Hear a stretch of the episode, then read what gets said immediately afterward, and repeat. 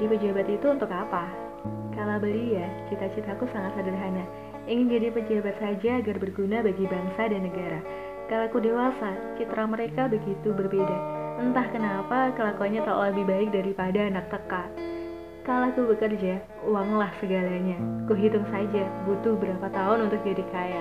Ternyata, oh ternyata, tajir seketika bisa terjadi kala masuk jajaran istana. Proyek sini sana masuk penjara pun cepat bebasnya. Tak perlu sekolah lama, tak harus jadi sarjana. Skill terpentingnya jago retorika dan kuat sandiwara. Semua itu semakin sempurna jika selalu taat pada kakak dan emak pembina. Sesungguhnya inilah kerja instan yang sangat memesona. Suap dan KKN adalah budaya. Siram air keras adalah tidak sengaja. Memules citra, melemahkan KPK.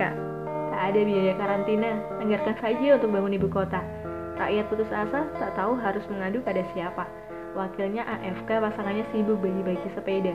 Katanya kepentingan rakyat jadi prioritas utama. Nyatanya yang kaya semakin kaya dan yang miskin ditinggal sengsara. Di tengah bencana rela begadang demi agenda pengusaha. Hei Corona, inikah hadiah dari kotak suara kardus bergembok baja?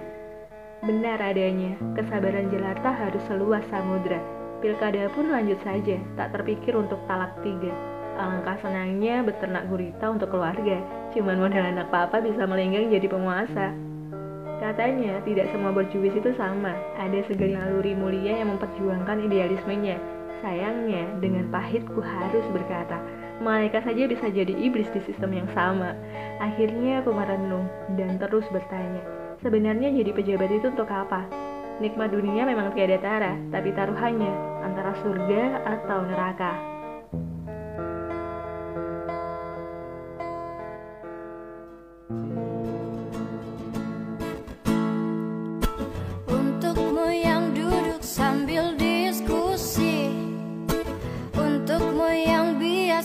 Bersafari di sana.